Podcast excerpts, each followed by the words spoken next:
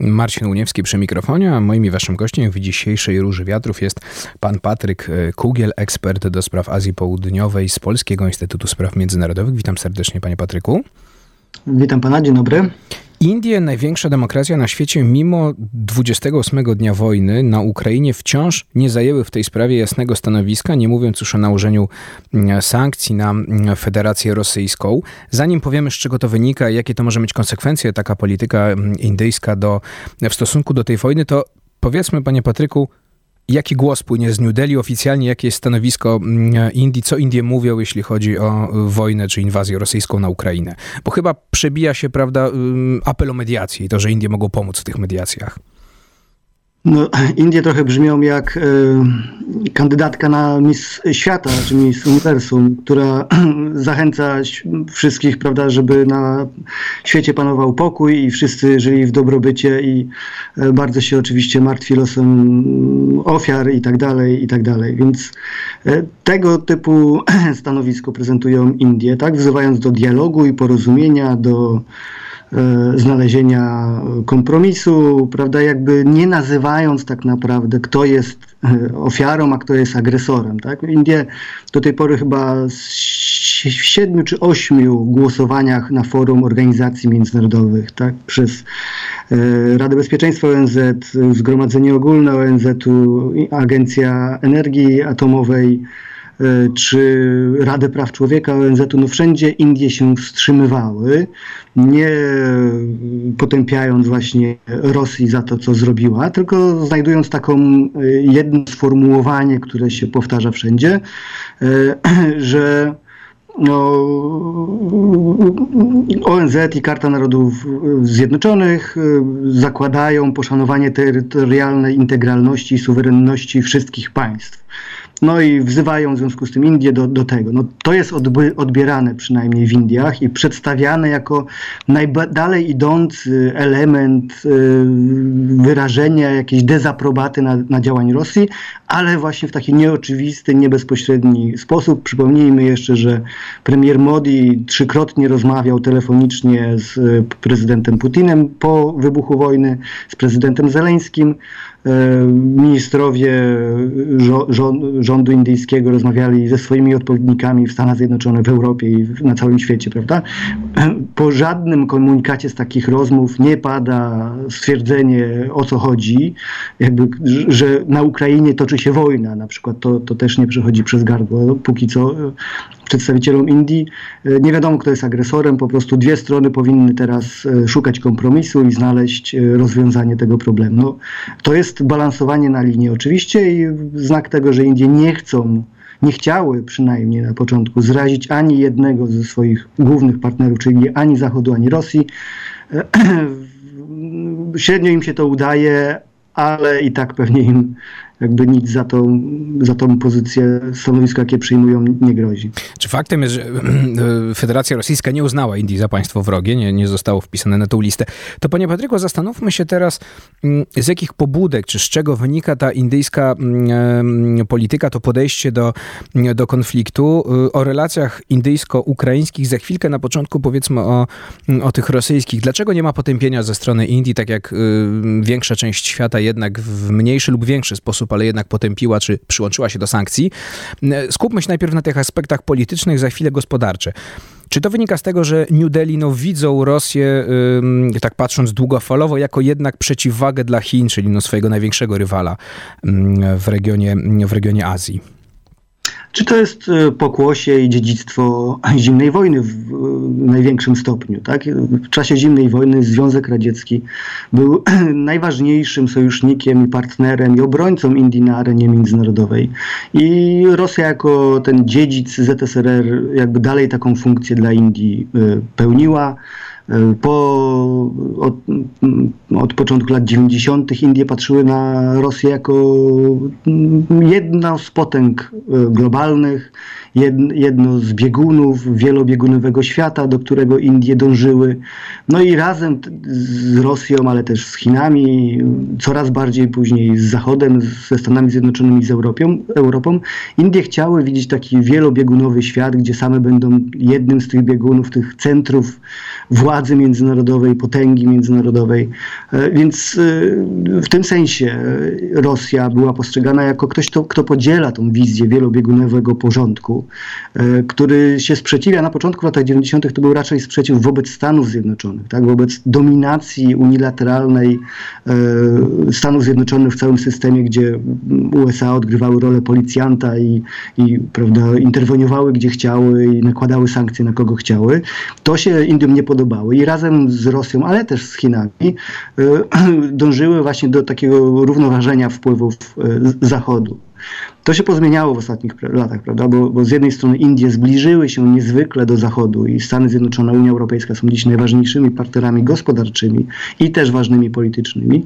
No ale co się wydarzyło w ostatnich latach, najważniejszego z punktu widzenia Indii, e, to zdecydowane pogorszenie relacji indyjsko-chińskich, a zdecydowane poprawienie relacji rosyjsko-chińskich. Więc tutaj ten, ten, ten czynnik chiński jest jednym z, z elementów w indyjskich kalkulacjach, jak pan zauważył, ale to, to chodzi raczej o to, że no, Indie nie chciałyby widzieć, jakby i, i trochę mają o to jakby pretensje do Zachodu, że Zachód swoją polityką wpycha Rosję w objęcia Chin, przez to wzmacnia się Chiny, no i z, pogarsza się bezpieczeństwo mm, Indii.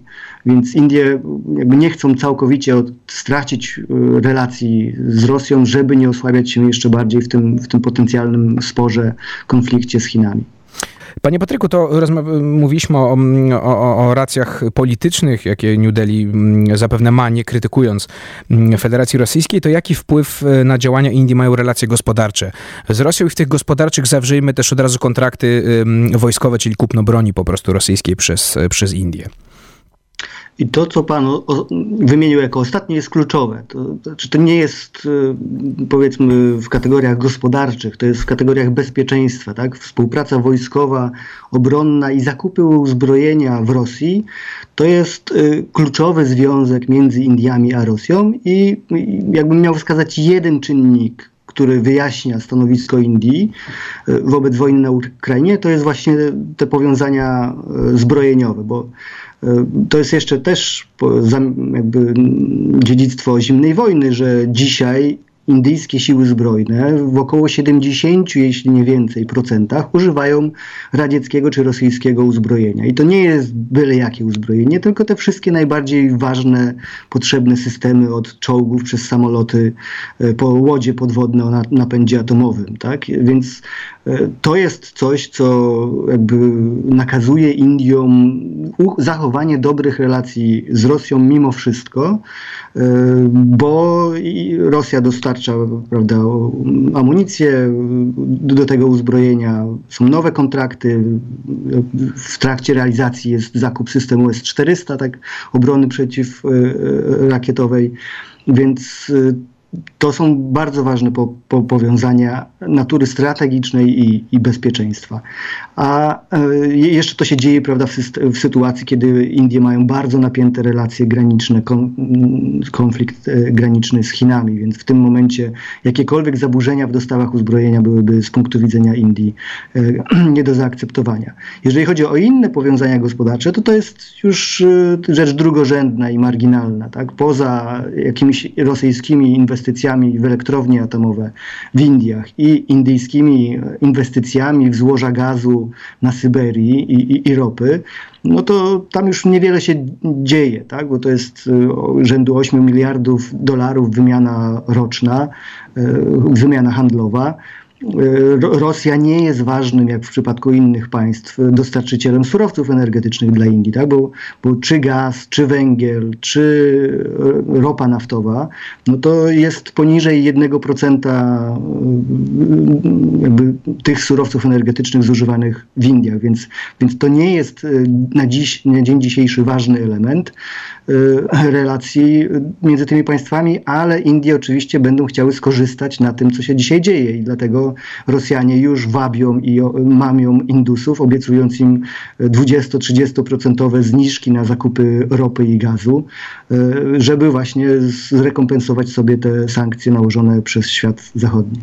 To skupmy się, panie Patryku, na chwilkę na relacjach indyjsko-ukraińskich y, przed oczywiście rosyjskim, rosyjskim atakiem. Czy Ukraina była, no bo Rosja, jak, tak jak powiedzieliśmy, była państwem oczywiście liczącym się, jeśli chodzi o partnerów, e, partnerów e, Indii, o państwa, z którymi Indie e, miały stosunki i polityczne, i tak jak pan powiedział, gospodarcze, ale głównie te militarne, to na ile Ukraina była ważna? Czy ona w ogóle była gdzieś na radarze władz w New Delhi, czy to było państwo mm, gdzieś tam poboczne, powiedzmy, no nie, nie, nie, niezbyt ważne dla, dla Indii, chociaż to już tylko dodam od siebie, że z tego, co się mm, szersza opinia publiczna dowiedziała, mnóstwo Hindusów studiowało na przykład w Ukrainie, prawda, bo były problemy z ewakuacją tych osób, chociażby z, z Indii część do Polski dotarła, część, częścią był problem z ewakuacją. To prawda, ale też jak pan na początku zauważył, Ukraina dla Indii była krajem trzecio, czwarto czy pięcio, piątorzędnym, e, bo Indie patrzyły trochę na Ukrainie, e, jakby to była relacja wtórna wobec relacji Indii z Rosją. E, Ukraina raczej była postrzegana jako państwo leżące w rosyjskiej strefie wpływów, więc najważniejsze były relacje z Rosją, a co się dało przy okazji jeszcze ugrać z Ukrainą, to to, to się jakby działo, tak? bo część uzbrojenia, które Indie kupowały jeszcze po, po, po upadku Związku Radzieckiego, no, część z nich była produkowana w, na Ukrainie. Tak? Samoloty transportowe y, były właśnie, tworzyły były budowane właśnie na Ukrainie. I dzisiaj też to ma jakieś znaczenie dla bezpieczeństwa takiego zbrojeniowego e, Indii, że, że te dostawy części uzbrojenia z Ukrainy nie mogą docierać do, do Indii. E, tam były łodzie podwodne budowane i, i różne inne też systemy uzbrojenia. Więc, więc też ten element współpracy wojskowej z Ukrainą pewna współpraca w zakresie eksportu żywności, zakupów żywności na Ukrainie, czy, czy nawozów, sztucz, nawozów e, do rolnictwa, więc to był kolejny element łączący Ukrainę i, i Indię. No i ten nowy element to ci studenci, tak, którzy studiowali na Ukrainie. E, no do wybuchu wojny było ich prawie 18 tysięcy i w większości to byli studenci medycyny, tak, czy czyli Indie no, kształciły sobie swoje kadry lekarzy czy pielęgniarek właśnie w dużej mierze na Ukrainie. To był jeden z najbardziej popularnych kierunków edukacji w zakresie medycyny przy, przynajmniej, ale też inżynierii i innych e, e, kierunków właśnie w polityce zagranicznej Indii. E, ta sytuacja zaczęła się nieco zmieniać, ostatnie zdanie, w ostatnich miesiącach, bo Indie zaczęły dopiero odkrywać Europę Środkową czy Wschodnią. To obejmowało też kraje takie jak Polska, tak, które wstąpiły do Unii Europejskiej, ale też właśnie Białoruś czy, czy Ukrainę. I w zeszłym roku była zapowiedź, że w końcu, pierwszy raz od końca zimnej wojny premier Modi wybierze się, premier Indii wybierze się na Ukrainę, no ale w obecnych warunkach e, te wszystkie plany pewnie trzeba zmienić. Pytanie wydaje mi się dość ważne. No, czy tym swoim zachowaniem, takim podejściem bardzo ambiwalentnym, Indie nie narażają swoich relacji z Zachodem, głównie ze Stanami Zjednoczonymi, z Unią Europejską, no i też nie narażają się po prostu na krytykę międzynarodową, na to, że ich, yy, że ich jakiś imidż na scenie międzynarodowej trochę ucierpi, tak, czy wizerunek. No, na pewno się narażają na pewną krytykę mm, części przynajmniej środowisk na, na, Zachodzie i części środowisk wewnętrznych, ale to jest taki wykalkulowany już koszt. Indie uznały, czy politycy indyjscy uznali po prostu, że mniej stracą, e, nie narażając się Rosji, niż narażając się Zachodowi, bo jest jednak takie przeświadczenie w Indiach, że no, Zachód to tylko potrafi gadać, e, no, ktoś się na nas obrazi, ktoś powie niemiłe słowo, ale my to przetrzymamy. No, nasze interesy są ważniejsze niż jakieś wspólne wartości, czy, czy w ogóle międzynarodowe zasady. Tak? Liczą się wartości, a Rosja mogłaby, liczą się interesy, a Rosja mogłaby pewnie jakoś tym interesom indyjskim y, zaszkodzić. Natomiast Zachód, y, przynajmniej w Indiach tak się to odczytuje, że Zachód potrafi tylko gadać i tak nas Zachód potrzebuje, bo Stany Zjednoczone zwłaszcza, bo in, bo Indo-Pacyfik i Chiny, tak, więc, y, więc y, pewnie pogadają, po, po, po, po, narzekają, ale ostatecznie i tak Stany Zjednoczone przyjdą do, do Indii, bo mają z nimi wspólne interesy w regionie. No i można powiedzieć, że te kalkulacje okazują się póki co całkiem trafne i słuszne. E, bo mieliśmy już spotkanie nadzwyczajne Kładu, gdzie w zasadzie i Japonia, i Australia, i Stany Zjednoczone zaakceptowały stanowisko indyjskie i wspólne oświadczenie w ogóle prawie o Ukrainie nie mówi, a mówi, że prawo międzynarodowe to się stosuje do Indo-Pacyfiku, a nie do Europy. E, mamy oświadczenia i Scotta Morrisona, premiera Australii, dwa dni temu chyba był szczyt e, indyjsko-australijski, oświadczenia przedstawicieli Korei, Japonii, którzy mówią wszyscy, no my rozumiemy ograniczenia i stanowisko indyjskie jest dla nas zrozumiałe. Wolelibyśmy, żeby było inne, ale jest takie, jakie jest, więc wydaje się, że e, większość świata zachodniego, a przynajmniej Stany Zjednoczone i, i partnerzy w Azji, przejdą nad stanowiskiem Indii do porządku dziennego, a większy zgryz pewnie będzie miała Unia Europejska i partnerzy europejscy, którzy po prostu są, dla których to jest wydarzenie, prawda, e, niespotykane, epokowe i, i nad tym przejść do porządku dziennego będzie Europejczykom pewnie najtrudniej. Co może skłonić już na zakończenie, zapytam Indię, do zmiany mm, tego podejścia, do zajęcia chociaż odrobinę mocniejszego stanowiska potępienia Federacji Rosyjskiej? Czy może nie ma takiej rzeczy, bo tak jak pan mówi, no te interesy takie długofalowe mm, mm, władz w New Delhi, premiera Narendry Modiego, no są, są ważniejsze niż, mówiąc dość brutalnie, niż konflikt na Ukrainie, czy wojna na Ukrainie? W krótkiej perspektywie praktycznie nic nie jest w stanie diametralnie zmienić stanowiska indyjskiego. To znaczy, na pewno Indie nie przyłączą się do sankcji międzynarodowych na Rosję i nie przyłączą się do jakiejś politycznej izolacji Władimira Putina czy w ogóle Rosji, tak? Z G20 czy innych organizacji. Właśnie, przepraszam, roku... dodam tylko, pojawiają się takie głosy, że może Rosja zostanie wyrzucona z G20, na to miejsce mogłaby wejść Polska. Tylko no właśnie, państwa muszą się zgodzić, prawda, G20 na taką, na taką decyzję. To tak na marginesie. Indie się na to nie zgodzą. E, w przyszłym roku będą miały przewodnictwo w ogóle w, G, w G20, e, więc na pewno to będzie jakieś wyzwanie, bo prezydenta Putina, jeżeli on jeszcze będzie rządził na Kremlu, zaproszą do siebie na takie spotkanie, no i to będzie ciekawy znowu moment do oglądania. Ale w dłuższej perspektywie, ostatnie zdanie, w dłuższej perspektywie, to znaczy w krótkiej perspektywie jest możliwe, że Indie zmienią retorykę, tak? że jednak nazwą Rosję jako agresora, że może włączą się w jakieś działania dyplomatyczne, e, wezwą do zakończenia walk, do, do wycofania się. To, o to jeszcze warto grać z Indiami. Natomiast, natomiast w dłuższej perspektywie perspektywie, e, to świat się może faktycznie zastanowić, jak zmniejszyć, zmniejszyć uzależnienie Indii od Rosji, żeby w podobnych sytuacjach w przyszłości prawda, nie grała tak naprawdę z Rosjanami w jednej drużynie. I tutaj kluczowe znowu będzie uzbrojenie, tak? zapewnienie alternatywnych źródeł uzbrojenia, technologii wojskowych, e, które by wyparły to uzależnienie od, od, od Rosji.